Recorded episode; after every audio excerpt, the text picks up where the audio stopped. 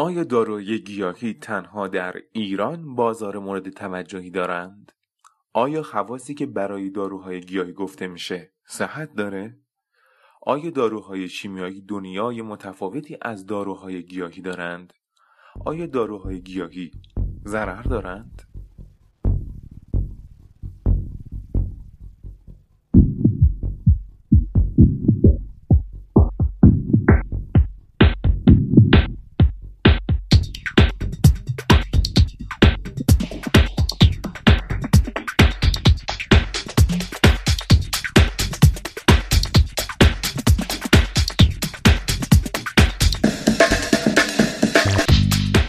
من سید ارفان مجیدی دانشجوی پزشکی دانشگاه علوم پزشکی اصفهان. با توجه به اینکه در بیمارستان با یک سری از سوالات متداول بیماران روبرو می شدم که منبع مطمئنی برای پاسخ پیدا نمی کردند تصمیم به ساخت پادکست سروم اطلاعات گرفتم. تمام مطالب ارائه شده از منابع معتبر پزشکی گفته میشه که لینک منابع در اختیار شما قرار خواهد گرفت. خیلی از مردم مفهوم مکمل پزشکی را با روش های متفاوت از پزشکی مدرن یکی می‌دونن. گرچه اغلب این دو زیرشاخه علمی به نام CAM که سرواژه complementary and alternative medicine هست قرار می‌گیره ولی تفاوتهای اساسی با یکدیگر دارند.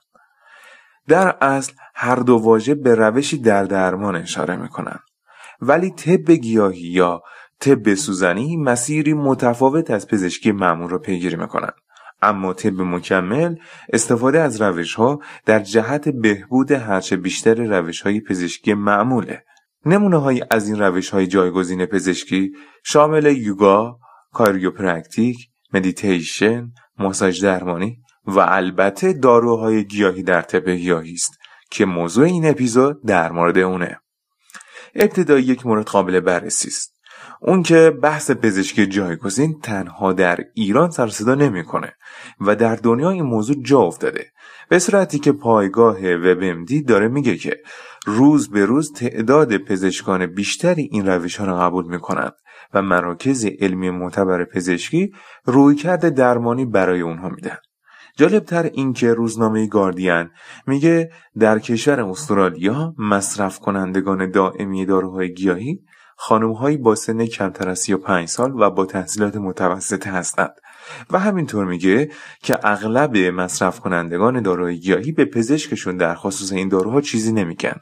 چون عقیده دارن اونها طبیعی هستند و به همین خاطر ضرری ندارن.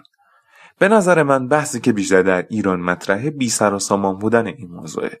به این شکل که تشکیلاتی رسمی بر این موضوع نظارت نداره و همین باعث میشه بیماران زیادی با اعتماد به نسخه های بدون پشتوانه علمی دچار خسارت های بعضا جبران ناپذیر بشن و به شخصه در محیط بیمارستان از این قبیل بیماران دیدم.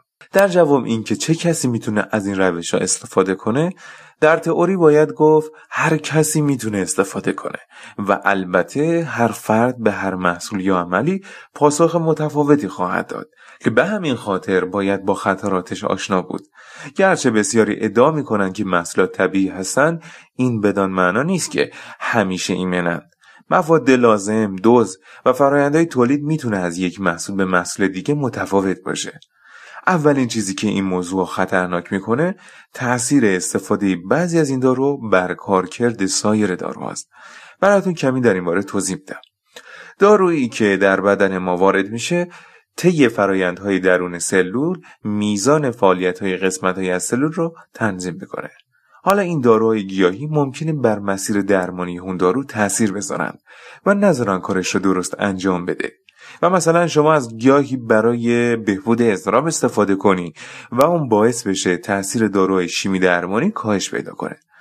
مورد دوم زمانی اتفاق میفته که اختلالی در مسیر داروهای دیگه نداشته باشه و با توجه به تغییراتی که در سلول بدن شما میده باعث آسیب در بخشی از ارگانهای شما به عنوان مثال آسیب در کبد بشه. در این خصوص حتی روزنامه گاردین تقاضای بررسی بیشتر این گیاهان دارویی قبل از اینکه در دسترس مشتری قرار بگیره داره. و این نشون میده جامعه مورد نظر روزنامه که استرالیاست کم و بیش با این موضوع درگیره. دومین موضوع نبود تحقیقات در بستر جامعه است.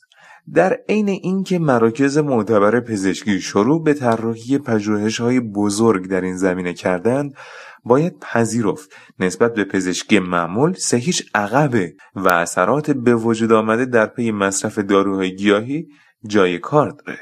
سومین موضوع این که گیاهان می‌تونن منبع قوی برای سمها باشند و در حقیقت خیلی از داروهای طب معمول برگرفته از ماده موثره یا سم گیاهانه.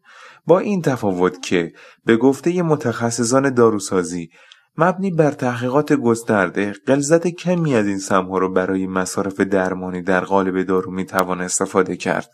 این در حالیه که هنوز بخشی از بیماران با توجیه اینکه گیاهان طبیعی هستند و دارو نیستند پس عوارض وحشتناکی نخواهند داشت مصرف غیر متعارف اونها رو دارند. و همین مورد باعث شده که مبنی بر تحقیقات انجام شده در سال 2015 بیشترین مشکلات کیفی در میان محصولات سلامت مربوط به داروهای گیاهی باشه.